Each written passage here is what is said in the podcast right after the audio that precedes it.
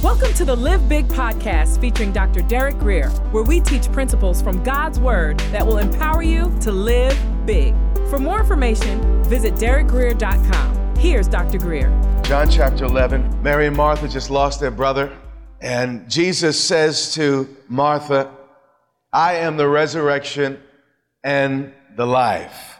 Then he goes on and says, Whoever rich, poor, young, old, smart, not so smart, whoever you are, scripture says, whoever believes in me, though you walk through the darkest valley, though bad things happen, whoever believes in me, though he die, yet shall he what? Live.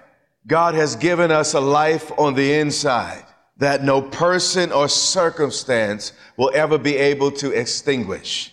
The life of God when we were born again indwells, it's inside our spirit. But the, the, the, challenge is to get that life that's in our spirit to begin to operate in our, our soul, which is our mind, will, and emotions. And I believe what God's going to begin to do is that great work He did in our, our hearts the moment we were born again there's going to be a greater transition into the practical areas of our life, the, the feeling and intellectual and, and emotional, willful areas of our lives in the, the days ahead. And scripture goes on to say, and everyone who lives and believes in me shall never die. There will come a time in, in my life, if the Lord tarries, where my body will stop functioning, just like, you know, cars begin to break down as they get older sometimes, and, and you know, there's only so many miles in that particular car. Scripture is saying, you know, that, you know, most of us were going to die. Jesus knew that he wasn't coming back, at least in the next uh, few minutes there. He, he, God didn't tell him the, the exact time, but uh, it was clear he didn't die and wasn't raised, risen from the dead yet. So he knew it wasn't, wasn't quite yet his time to return. But scripture says here that who believes in me shall never what? die. We are living a life, according to Scripture, that we will never stop living. There's a life on the inside of our spirit that will last eternally. And then uh, Scripture says, Do you believe this? Now, this is the $6 million question. When you're facing crisis, when your brother has died, when you've prayed and your prayers had not been answered, what do you believe? I want you to watch Martha's response. Often in the Gospels, we correct Martha for being, you know, uh, the busy beaver and being too busy than, to, than to sit at the master's feet. But here, we discover a Martha that we need to emulate. We discover a Martha that, that John takes a whole lot of time explaining her conversation with the master because it's instructive. So we're going to take our time today as we take a look at what goes on here. Jesus looks at her and, and he says, You know what? Do you believe what I just said, that I'm the resurrection and life? Martha said to him, Yes, Lord. Now, let me ask you a question again. When that person doesn't get well, when it seems like God's ask, answering everyone else's prayer uh, except yours. I mean, you know, a lady uh, down the street got sick, God healed her, but, but, but you got sick and, and, it lasted six or seven weeks. You got sick and, and it exhausted your, your, your bank account. What do you do when you're in a circumstance where you pray to the living God and God's not answered in the way you saw fit. In fact, if you know the narrative here, Jesus stayed longer where he was and delayed in coming to Martha and, and dealing with her situation. What does this woman say? She says, Yes, Lord. Can you still say yes, Lord? When you feel abandoned, when you feel neglected, when you feel like somehow, God, you know, my, my prayer list doesn't count. How do you respond to the Master? She said, Yes, Lord. Watch her response. I believe that you are the Christ, the Son of God, who is coming into the world. Even though my brother died, even though the baby died, even though I lost my house, my car, even though circumstances happened that, you know what? I prayed and, and, I was believing you, Lord, that, that they would not happen. Even though I didn't get what I want, you alone are God. What did Job say? Though he slay me, yet will I trust him. And, and you'll have these moments in your life. This, this, this Gospels were not just written because, you know, God wanted to give us fancy stories. These are real people with real lives experiencing real change because of the message of the Lord Jesus. And this woman, you know, she felt forsaken and abandoned. I mean, come on, Jesus. We're your closest uh, friends. You know, my sister worshiped at your feet, and, and you've been to our house. We fed you dinner. All your, your disciples have been with us. We, we've traveled with you on the road, Master. And you know what? You seem to be helping everyone else but me. Has anyone in this room ever been here except, you know, maybe I'm the only one in this room that's ever been in this situation? But this is where Martha was. But in the midst of it, her heart thunders. And she says, Lord, you know, where can I go but to you, Lord? You are the only way, truth, and the life, Father. I believe that you are the Messiah. I don't understand why. I don't understand what you're doing, but I know you are the Son of God. You are, you are the one that was promised through the prophets. And God, uh, I, I, I still, in spite of what I feel, I still will hold on to this truth. When she had said this, she went and called her sister Mary. This is really all God ever requires of any of us. After we have personally met with the Lord, to take others to that place of meeting. All my Sunday teaching is, you know, people think, you know what he speaks about? No, no, no, that, that's not really what's going on here. All I do every Sunday is take you to the place. I met the Lord early that week. And the things he taught me, the things he showed me, I simply share with you. And, and here we, we see the pattern that he lays out for all of his disciples, world without end. In fact, let's take a look at it in Mark chapter 3 and verse 14. Let's pay close, close, and very, very careful attention. And again, it had just said, when she had said this, she went and called her sister Mary. Mark 3 and verse 14, listen to Jesus' instructions to his disciples. And he appointed the 12, whom he also named apostles. Why did he appoint these guys? So they could sit in the big chairs on Sundays with the tall backs? So they could have, you know, special dresses that they wear in front of the congregation on Sundays, you know, little long things. And uh, uh why did he call? So they could have titles and, and people could address them in the marketplace as pastor, prophet, evangelist, t- teachers. This why Jesus called the apostles? No. The first reason of why we're called is listed and outlined out of the very mouth of Jesus. He said he appointed the 12 and this was their assignment so that they might be with him this is the first thing God calls any of us to do. And only out of our experience of being with Him comes any help that we can offer anybody else. That we might what? Be with Him and He might what? Send them out. Now, He can only send us out after we've been with Him. If you've not been with Him, you ain't got nothing to share and nothing to say. Everything I have to say that's of any value has come from my being with Him. And if I ever think I'm so smart, I can just look at my book so you hear what I'm saying, recall from my memory, and have something that's life changing, that's going to impact the lives of others. I've been deceived and deluded. My first assignment as a pastor, your first assignment as a follower of Jesus is to be with Him. Even before I preach a word, what do we do? We lift holy hands. We just be with Him. We spend time in His presence and we just celebrate, Lord, I love you. And then out of that, that, that worship comes this moment of teaching and this is not just a Grace Church thing. All around the globe, it's done the same way. Why? Because it's the right way to do it. How did Jesus teach us to pray? Hallowed be thy name, right? You first celebrate his presence, then you step into to the various other things that, that God may want us to step into. But he, he said to the 12, listen, your assignment, guys, is to first spend quality time with the master.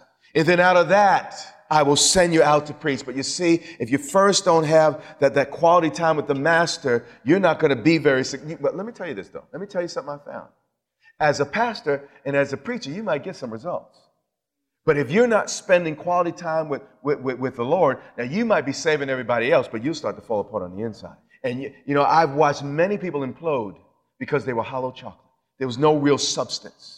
They were just full of hot air. You ever bite into a hollow piece of a, a Bugs Bunny or a bunny rabbit on, on, on uh, Easter. And many of us, that's all we are. We have a form of godliness. We have a form of, of what a man or woman of God or child of God ought to look like. But when life takes a bite out of us,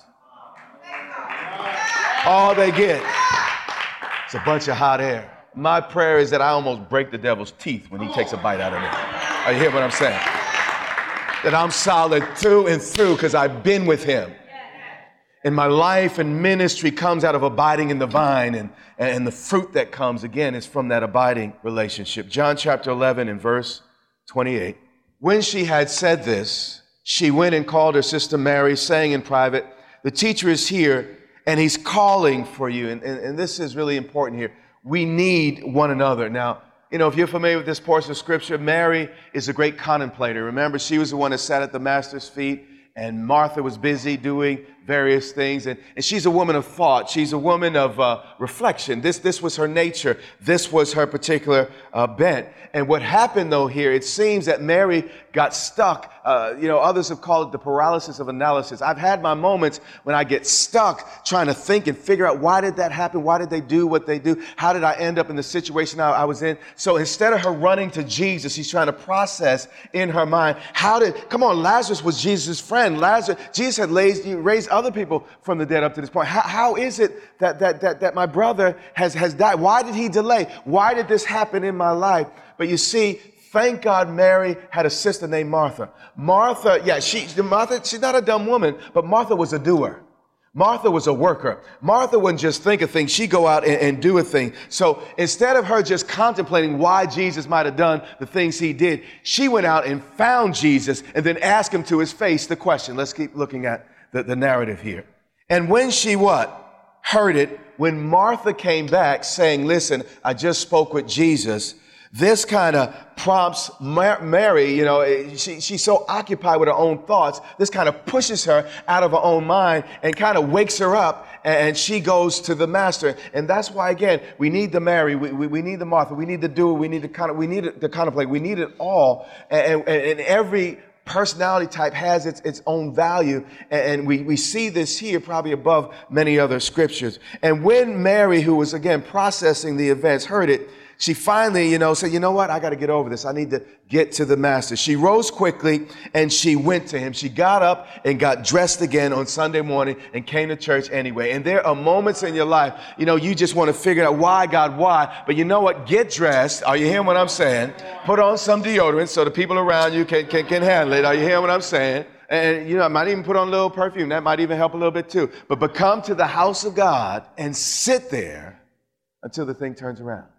I'm not going to tell you that, that every time you come to church, it's, now most time, I'll say 90 plus percent of times, it, it, it's a message just for you, but sometimes it takes a few comings.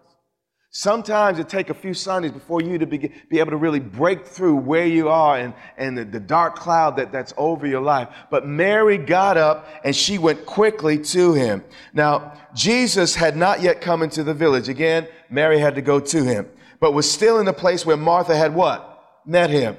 So Martha, again, had to tell Mary where he was. And that's our job. Let me tell you where Jesus is. Let me tell you who Jesus is. Let me give you some directions on how to get to him. When the Jews who were with her in the house, consoling her, saw Mary rise quickly and go out. And here's a, a really important point here. We need people in our lives that, that comfort us. And, and it, there's a value. The Jewish people are tender-hearted people. And, and, and you know, all of the, the folks from Jerusalem, many of the, the wealthy, and we covered this last week, had come to, to Mary and, and Martha and, and were comforting them and consoling them. But, but let's keep reading here. When the Jews who were with her in the house consoling her saw Mary rise and quickly go out, they did what? They followed her. You see, thank God for people that make you comfortable. But sometimes to get out of our situation, to get out of the mess we're in, we have to leave people that we think are comfortable behind.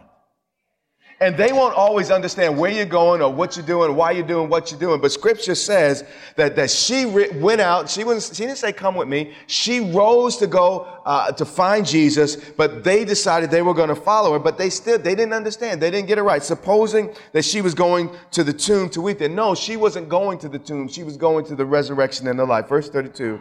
Now, when Mary came to where Jesus was and saw him, what did she do? She fell at his feet. And I appreciate this. You know, I, I, think I'm an articulate individual. I got a few letters behind my name, but you know what? I can't always say everything that needs to be said. I, you know what? There's sometimes there's groanings that cannot be uttered, as, as was said in the book of Romans, that, that I, I don't know how to pray as I ought. Sometimes it just, there's not enough words in my vocabulary. Things are too complicated for me to get it sorted out in my brain. And sometimes all I can do is kind of just fall at his feet and weep. So she, she comes to Jesus and she falls at his, his feet.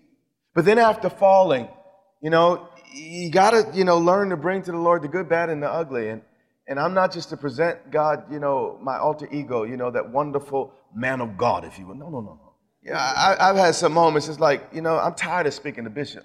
I don't want to hear from the doctor. Derek, would you just talk to me? And there's sometimes in your life, you got to put all the nonsense aside and just have that heart to heart with the master. Well, Mary comes to him, says the same thing Martha said. Obviously, they rehearsed it, but that's beside the point. And by the way, when I start hearing people say the same thing, I know y'all been talking. Lord, if you had been here, Lord, if you were really with our family, Lord, if you really cared about us, Jesus, I mean, come on, we, we, we're your friends. All those other people you spending time healing, they don't even like you and know you. I mean, we're your friends. You come to our house.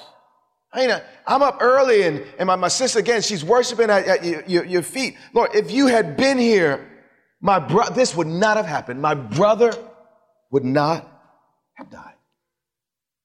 She's saying, Jesus, where were you when I needed you? Jesus, where were you the other night when it felt like a Mack truck ran over me? Where were you when that person attacked me and pulled me apart? God, where were you when I thought I would die? Where were you when that individual touched me wrong when I was a child? Where were you? You, you're supposed to be loved. You're supposed to be my Lord. How is it? Bad things are happening. Good people. Father, I thought we had a relationship. Lord, if you had really been here, my brother would not have died. I want you to watch what Jesus does here and pay attention.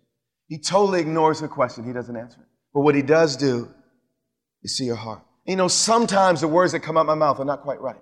There may even be moments that your theology may not be right. Your, your, your, your statements may be totally contrary to what the will and mind of God are. But I'm so grateful that often he looks past my words, past my intellect, past my reasoning, past my blaming, and he sees my heart. It said when Jesus saw her, I don't have a God that I always have to get it right verbally and vocally. I have a God who sees me. When Jesus saw her weeping, and the Jews who had come with her also weeping, scripture says he was deeply moved in his spirit. Now, almost every modern translation translates that portion of scripture I just read wrongly. I'm not really sure the reason. I think it's because they went to the same Sunday schools we went to, and, and they want to prove their Sunday school teacher wrong because everyone was taught, we were taught that, you know what, Jesus cried because he loved Lazarus and he was missing his friend. Now, Jesus did love Lazarus, and, and Lazarus was a friend of God. But in the ESV, you'll notice a little E. The NIV probably has an E. I don't believe the King James Version does here, but the ESV is a, a wonderful, and I believe it's the, one of the most superb translations we have today. It says in the ESV verse, you got to look at the E and trace it down to the bottom of the page. And when you get to the bottom, they got to tell you the truth. So they'll, they'll kind of take it out of the body of the text and, and they'll tell you what the word really means. They put it real politely, moved in the spirit. But what's that mean? The word literally means to snort like a horse. It spoke of anger and indignation. So here we have Jesus showing up at a funeral where everyone's weeping, everyone's feeling sorrowful, everyone's sad, and he gets mad. Jesus gets red faced, if you will. Everyone, I mean, it's visible. Because they say, matter of fact, let, us keep reading. It says here, when, when, when Jesus saw their weeping and, and everybody weeping, he was deeply, did it say deeply? Deeply moved in his spirit Jesus got indignant in the middle of a funeral. How many know sometimes you can't take Jesus anywhere? he was deeply moved. It was all over him. But where was he moved from? His spirit. Meaning, this was not just a sentimental reaction, a fleeting feeling. What happened here came out of the core of Jesus' identity and being. Jesus the Bible goes on to say he was greatly, not a little bit, not he got a little bit peeved. He was greatly troubled, meaning Jesus went to this funeral and then the pallbearers, though, they got afraid and started protecting the casket because they were afraid he might tip it over like he tipped over the tables uh, when the money changed were in the, tap, in the temple. Jesus, I mean, the, the, the indignation of God is on him and everybody's watching this. Everyone's paying attention. Scripture says he was what? Greatly what? Troubled. Now you ever hear troubled waters? What does troubled waters mean? They're moving and, and moving about. I mean, there, there, was, there, was, there was lightning flashing out of his eyes and, And, and, and you could see this on the master. Let me tell you something I've learned, and it's also, you know, it's true around the world. Most people are very interested in hearing, you know what, what, what do I need to know about God in order for me to receive the blessing? Now, there's nothing wrong with, with, with receiving the blessing, and, and you need to know truth about God. But you know what? You don't really know a person until you understand what makes them mad. You might be acquainted with that person, you might know them from a distance, but it's only intimate friends that really know what hurts a person and what makes them mad.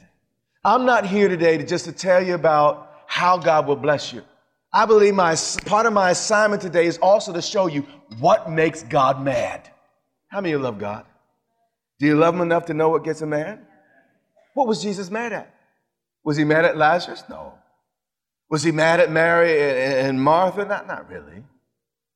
Jesus had watched from eternity death steal the life out of every generation.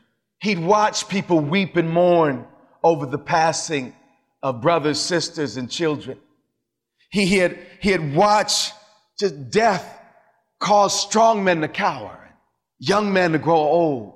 You see, we're so used to death, we don't see the big deal about it. But the reality is, man was not created to die. Death was an interruption of God's internal plan. The only reason Adam died is because he chose a source other than God. Death would have never visited him. You say, Bishop, how do you do that? I don't know exactly. But every few years, I know doctors today say that our body, I, I, I, maybe they've gotten it better over the last few years, but it was a mystery to many scientists on why human beings age. Because we are designed to regenerate every few years. And, and really, the degeneration is the aging process where, you know, our skin was a little clearer one year than the next. I don't know if it's seven years down the line, it, it remakes the skin somehow, and now it's a little more wrinkly and a little more stiff, etc. And we degenerate instead of, uh, uh, you know, uh, regenerate the way God intended. But God intended us initially to live forever in these bodies. There was no death in the garden until the fall. Verse 34 or 33, scripture says he was greatly what? Troubled. He's watching death steal his friend. He's watching Lazarus' potential be robbed once again. Then he looked at Mary and Martha. He said, Where have you laid him? Now, I've experienced this type of eh, eh, anointing, if you will. And when, when you feel the indignation of God, the anointing that, you know, Christ is the anointing. He doesn't just have an anointing, He is the anointing. And He's a person, and He turned over tables. And here at the funeral, you see His, his righteous indignation. And you know, I, have had moments where I felt the anger of God. And I tell you, in those moments, you feel like you could bite the head of a rattlesnake right off. I mean, you feel a power that comes from out of this world. And that's, by the way, how the prophets were moved in the old covenant. They would feel righteous indignation, not really against so much people. He loved people, but against their sin, against their hardness of heart, against their wickedness. And Jesus here, he, he's angry. And then he takes total authority over the situation and circumstance. He said, Where have you what? Laid him. This anger, though, is not selfish. Please don't mishear me. He's not feeling sorry for himself or, mad about the loss of his personal friend. That's not what's happening here. This is more like the anger a parent would feel if someone would harm their child. It's the anger a husband might feel if, if someone would harm uh, his wife. It's, it's, it's a natural anger we get from God. And by the way, all anger is not bad. The Bible says, in your anger, don't sin. Meaning some anger is healthy and normal, but just don't go too far. Don't take vengeance and, and, and, don't get bitter and all the rest. And there are moments that, that I feel angry and I can't pretend I'm not. I need to take a moment, bring that anger before God and say, Lord, help me walk through this so this doesn't turn into something that it ought not. Does that make sense to folks? The scripture says here, this sounds awful, but in the spirit, it looked like Jesus was snorting like a horse. And horses are beautiful and powerful creatures, muscular and and, and, and, and, and man, they're just marvelous and graceful. And Jesus is there looking at what death has done, leveled everyone who ever lived, starting with Adam, ending only when Jesus returns. So he said, Where you laid him? And they said, Lord, come and see. I found in my life, it's not until I stop hiding the places of hurt, places of death. It's not until I invite the Lord into that area and that place that I start to get better. You have been listening to the Live Big podcast with Dr. Derek Greer. For more information, visit derekgreer.com or follow Dr. Greer on social media.